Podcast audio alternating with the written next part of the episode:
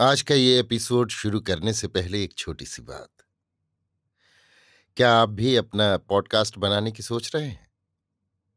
तो anchor try कीजिए। ये पॉडकास्ट बनाने का सबसे आसान तरीका है। नंबर एक, ये फ्री है।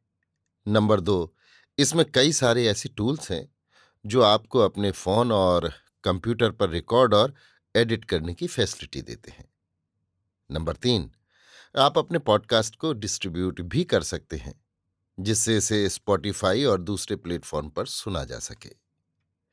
तो डाउनलोड कीजिए फ्री एंकर ऐप या विज़िट कीजिए एंकर डॉट एफ़ पर अपना पॉडकास्ट स्टार्ट करने के लिए। ये तो थी एक छोटी सी जानकारी, और अब शुरू करते हैं एपिसोड का सिलसिला। तो आज के एपिसोड में। लीजिए सुनिए। मुंशी प्रेमचंद के लिखे उपन्यास। प्रेमा के पहले भाग सच्ची उदारता को मेरी यानी समीर गोस्वामी की आवाज़ में। संध्या का समय है। डूबने वाले सूर्य की सुनहरी किरणें रंगीन शीशों की आड़ से एक अंग्रेज़ी ढंग पर सजे हुए कमरे में झाँक रही हैं, जिससे सारा कमरा रंगीन हो रहा है। अंग्रेज़ी ढंग की मनोहर तस्वीरें जो दीवारों से लटक रही हैं, इस समय रंगीन वस्त्र धारण करके और भी सुंदर मालूम होती हैं। कमरे के बीचों बीच एक गोल मेज है, जिसके चारों तरफ़ नर्म मखमली गद्दों की रंगीन कुर्सियाँ बिछी हुई हैं। इनमें से एक कुर्सी पर एक युवा पुरुष सर नीचा किए हुए बैठा कुछ सोच रहा है। वो अति सुंदर और रूपवान पुरुष है, जिस पर अंग्रेज़ी काट के कपड़े बहुत भले मालूम होते हैं। उसके सामने मेज पर एक कागज़ है, जिसको वो बार बार देखता है। उसके चेहरे से ऐसा विदित होता है कि इस समय वो किसी गहरे सोच में डूबा हुआ है। थोड़ी देर तक वो इसी तरह पहलू बदलता रहा। फिर वो एकाएक उठा और कमरे से बाहर निकलकर बरांडे में टहलने लगा, जिसमें मनोहर फूलों और पत्तों के गमले सजाकर धरे हुए थे। वो बरांडे से फिर कमरे में आया और कागज़ का टुकड़ा उठाकर बड़ी बेचैनी के साथ इधर उधर टहलने लगा। समय बहुत सुहावना था। माली फूलों की क्यारियों में पानी दे रहा था। एक तरफ़ साइस घोड़े को टहला रहा था। समय और स्थान दोनों ही बहुत रमणीक थे। परंतु वो अपने विचार में ऐसा लवलीन हो रहा था कि उसे इन बातों की बिल्कुल सुधी न थी। हाँ उसकी गर्दन आप ही आप हिलाती थी और हाथ भी आप ही आप इशारे करते थे। जैसे वो किसी से बातें कर रहा हो।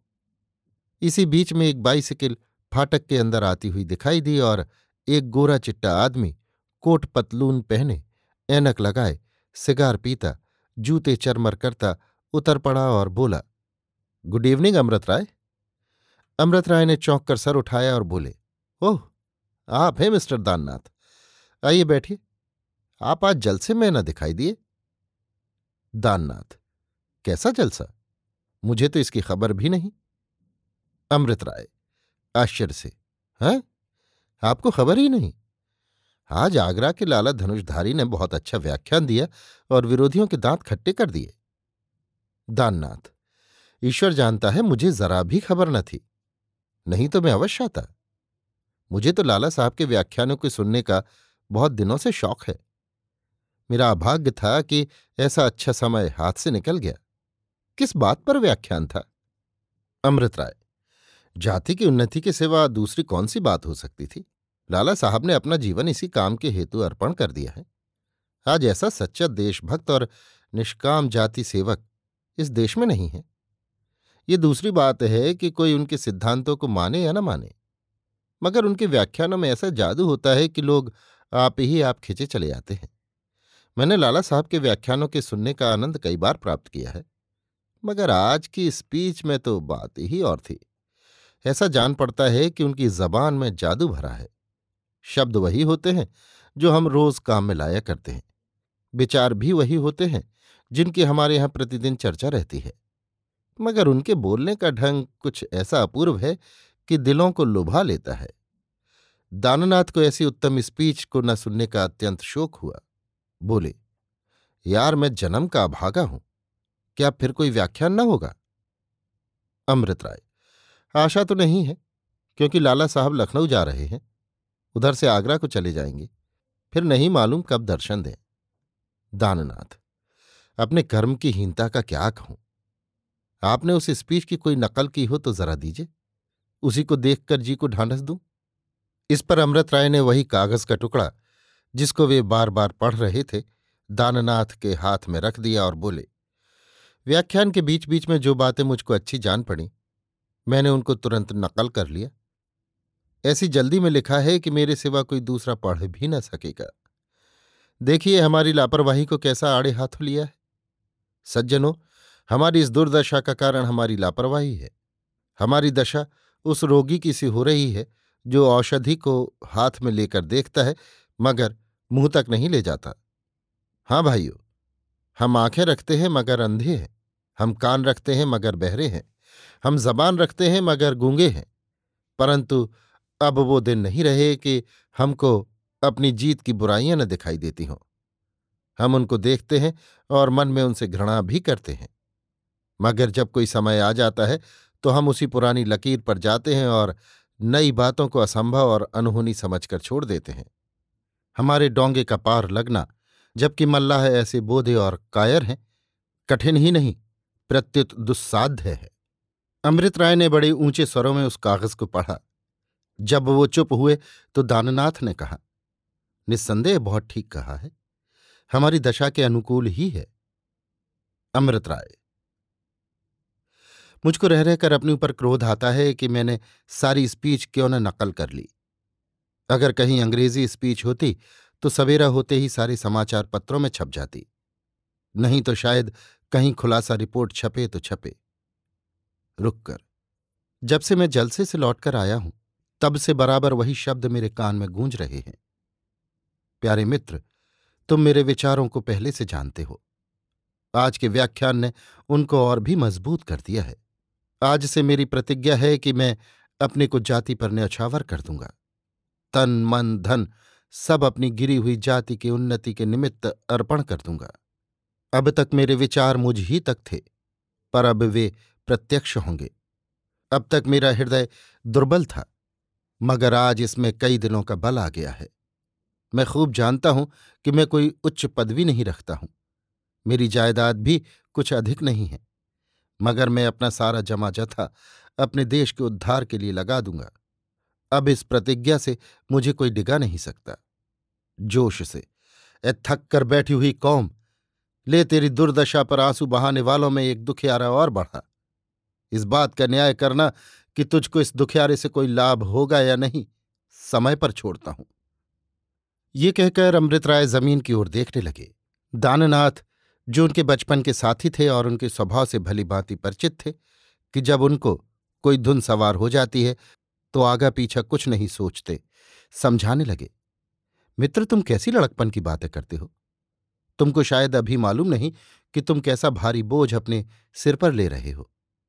जो रास्ता अभी तुमको साफ़ दिखाई दे रहा है, वो कांटों से ऐसा भरा है कि एक एक पग धरना कठिन है। अमृत राय, अब तो जो होना हो, सो हो। जो बात दिल में जम गई, वो जम गई। मैं खूब जानता हूँ कि मुझको बड़ी बड़ी कठिनाइयों का सामना करना पड़ेगा। मगर आज मेरा हियाव ऐसा बढ़ा हुआ है कि मैं बड़े से बड़ा काम कर सकता हूँ और ऊँचे से ऊँचे पहाड़ पर चढ़ सकता हूँ। दाननाथ, ईश्वर आपके उत्साह को सदा बढ़ावे। मैं जानता हूँ कि आप जिस काम के लिए उद्योग करेंगे, उसे अवश्य पूरा कर दिखाएँगे। मैं आपके इरादों में विघ्न डालना कदापि नहीं चाहता। मगर मनुष्य का धर्म है कि जिस काम में हाथ लगावे, पहले उसका ऊंच नीच खूब विचार ले। अब प्रच्छन्न बातों से हटकर प्रत्यक्ष बातों की तरफ़ आइए। आप जानते हैं कि इस शहर के लोग सब के सब पुराने लकीर के फकीर हैं।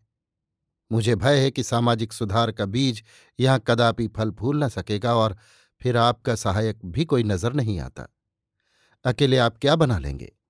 शायद आपके दोस्त भी इस जोखिम के काम में आपका हाथ न बटा सकें। चाहे आपको बुरा लगे, मगर मैं ये ज़रूर कहूँगा कि अकेले आप कुछ भी न कर सकेंगे। अमृत राय ने अपने परम मित्र की बातों को सुनकर सिर उठाया और बड़ी गंभीरता से बोले, दाननाथ, ये तुमको क्या हो गया है? क्या मैं तुम्हारे मुँह से ऐसी बोधेपन की बातें सुन रहा? तुम कहते हो, अकेले क्या बना लोगे? अकेले आदमियों की कारगुजारियों से इतिहास भरे पड़े हैं। गौतम बुद्ध कौन थे? एक जंगल का बसने वाला साधु, जिसका सारे देश में कोई मददगार न था? मगर उसके जीवन ही में आधा हिंदुस्तान उसके पैरों पर सिर धर चुका था। आपको कितने प्रमाण दूँ? अकेले आदमियों से कौमों के नाम चल रहे हैं, कौमें मर गई हैं, आज उनका निशान भी बाकी नहीं, मगर अकेले आदमियों के नाम अभी तक ज़िंदा हैं। आप जानते हैं कि प्लेटो एक अमर नाम है, मगर आप में कितने ऐसे हैं जो ये जानते हों कि वो किस देश का रहने वाला है? दाननाथ समझदार आदमी थे, समझ गए कि अभी जोश नया है और समझाना बुझाना सब व्यर्थ है। मगर फिर भी जीना माना। समझाने का एक नया रास्ता अख्तियार किया। बोले अच्छा मैंने मान लिया कि अकेले लोगों ने बड़े बड़े काम किए हैं और आप भी अपनी जाति का कुछ ना कुछ भला कर लेंगे। मगर ये तो सोचिए कि आप उन लोगों को कितना दुख पहुंचाएँगे जिनका आपसे कोई नाता है। प्रेमा से बहुत जल्द आपका विवाह होने वाला है। आप जानते हैं कि उसके माँ बाप परले सिरे के कट्टर हिंदू हैं। जब उनको आपकी अंग्रेज़ी पोशाक और खाने पीने पर शिकायत है तो बतलाइए, जब आप सामाजिक सुधार पर कमर बांधेंगे, तब उनका क्या हाल होगा? शायद आपको प्रेमा से हाथ धोना पड़े। दाननाथ का ये इशारा कलेजे में चुभ गया। दो तीन मिनट तक वो सन्नाटे में ज़मीन की तरफ़ ताकते रहे। जब सर उठाया तो आँखें लाल थी और उसमें आँसू डबडबाए थे। बोले, मित्र, कौम की भलाई करना कोई साधारण काम नहीं है। यद्यपि पहले मैंने इस विषय पर ध्यान न दिया था, फिर भी मेरा दिल इस वक्त ऐसा मज़बूत हो रहा है कि जाति के लिए हर एक दुख भोगने के लिए मैं कटिबद्ध हूँ। इसमें संदेह नहीं कि प्रेमा से मुझको बहुत ही प्रेम था।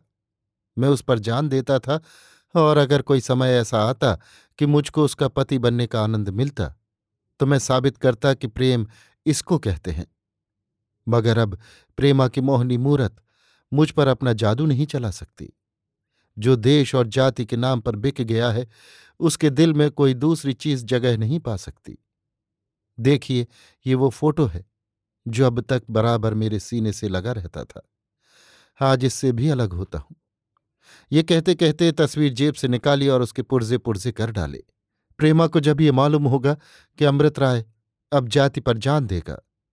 उसके दिल में अब किसी नवयौवना की जगह बाकी नहीं रही तो वो मुझे क्षमा कर देगी। दाननाथ ने अपने दोस्त के हाथों से तस्वीर छीन लेनी चाहिए, मगर पा न सके।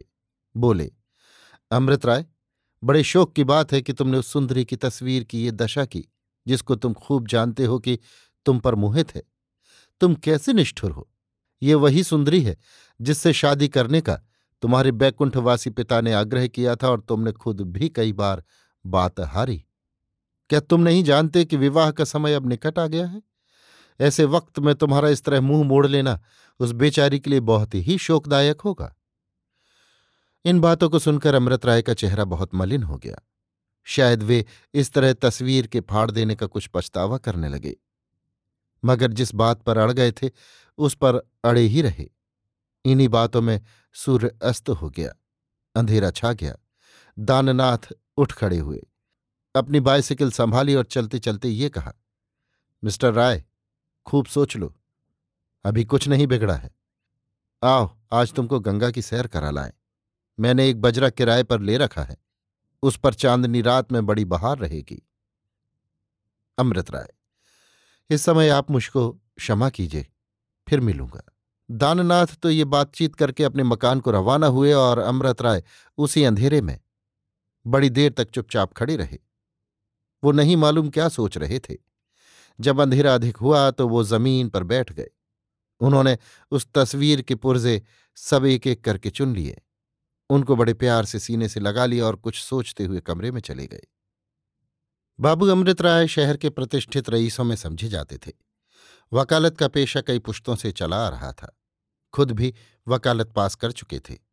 और यद्यपि वकालत अभी तक चमकी न थी, मगर बाप दादा ने ऐसा नाम कमाया था कि शहर के बड़े बड़े रईस भी उनका दाब मानते थे। अंग्रेज़ी कॉलेज में उनकी शिक्षा हुई थी और वो अंग्रेज़ी सभ्यता के प्रेमी थे। जब तक बाप जीते थे, तब तक कोट पतलून पहनते तनिक डरते थे, मगर उनका देहांत होते ही खुल पड़े। ठीक नदी के समीप एक सुंदर स्थान पर कोठी बनवाई। उसको बहुत कुछ खर्च करके अंग्रेज़ी रीति पर सजाया और अब उसी में रहते थे। ईश्वर की कृपा से किसी चीज़ की कमी न थी। धन, द्रव्य, गाड़ी, घोड़े सभी मौजूद थे। अमृत राय को किताबों से बड़ा प्रेम था। मुमकिन न था कि कोई नई किताब प्रकाशित हो और उनके पास न आए। उत्तम कलाओं से भी उनकी तबीयत को बहुत लगाव था। गान विद्या पर तो वो जान देते थे। वकालत पास कर चुके थे, मगर अभी तक उनका विवाह नहीं हुआ था। उन्होंने ठान लिया था कि जब तक वकालत खूब न चलेगी, तब तक विवाह न करूँगा।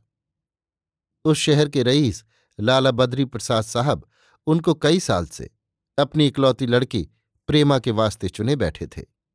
प्रेमा अति सुंदर लड़की थी और पढ़ने लिखने सीने पिरोने में निपुण थी। अमृत राय के इशारे से उसको थोड़ी सी अंग्रेज़ी भी पढ़ा दी गई थी। जिसने उसके स्वभाव में थोड़ी सी स्वतंत्रता पैदा कर दी थी। मुंशी जी ने बहुत कहने सुनने पर दोनों प्रेमियों को चिट्ठी पत्री लिखने की आज्ञा दे दी थी और शायद आपस में तस्वीरों की भी अदला बदली हो गई थी। बाबू दाननाथ अमृत राय के बचपन के साथियों में से थे। कॉलेज में भी दोनों का साथ रहा। वकालत भी साथ ही साथ पास की और दो मित्रों में जैसी सच्ची प्रीत हो सकती है, वो उनमें थी। कोई ऐसी बात न थी जो एक दूसरे के लिए उठा रखें। दाननाथ ने एक बार प्रेमा को मेहताबी पर खड़े देख लिया था। उसी वक्त से दिल में प्रेमा की पूजा किया करता था। मगर ये बात कभी उसकी जबान पर नहीं आई थी। वो दिल ही दिल में घुट कर रह जाता। सैकड़ों बार उसकी स्वार्थ की दृष्टि ने उसे उभारा था कि तू कोई चाल चलकर बद्री प्रसाद का मन अमृत राय से फेर दे। परंतु उसने हर बार इस कमीनेपन के ख्याल को दबाया था। वो स्वभाव का बहुत निर्मल और आचरण का बहुत शुद्ध था। वो मर जाना पसंद करता, मगर किसी को हानि पहुंचाकर अपना मनोरथ कभी पूरा नहीं कर सकता था। ये भी न था कि वो केवल दिखाने के लिए अमृत राय से मेल रखता हो और दिल में उससे जलता हो।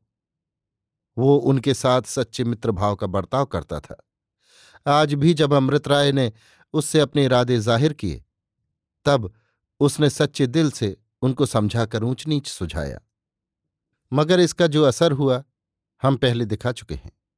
उसने साफ़ साफ़ कह दिया कि अगर तुम रिफॉर्मरों की मंडली में मिलोगे तो प्रेमा से हाथ धोना पड़ेगा। मगर अमृत राय ने एक न सुनी। मित्र का जो धर्म है, वो दाननाथ ने पूरा कर दिया। मगर जब उसने देखा कि ये अपने अनुष्ठान पर अड़े ही रहेंगे तो उसको कोई वजह न मालूम हुई कि मैं ये सब बातें बद्री प्रसाद से बयान करके क्यों ना प्रेमा का पति बनने का उद्योग करूँ? यहाँ से वो यही सब बातें सोचते विचारते घर आ गए।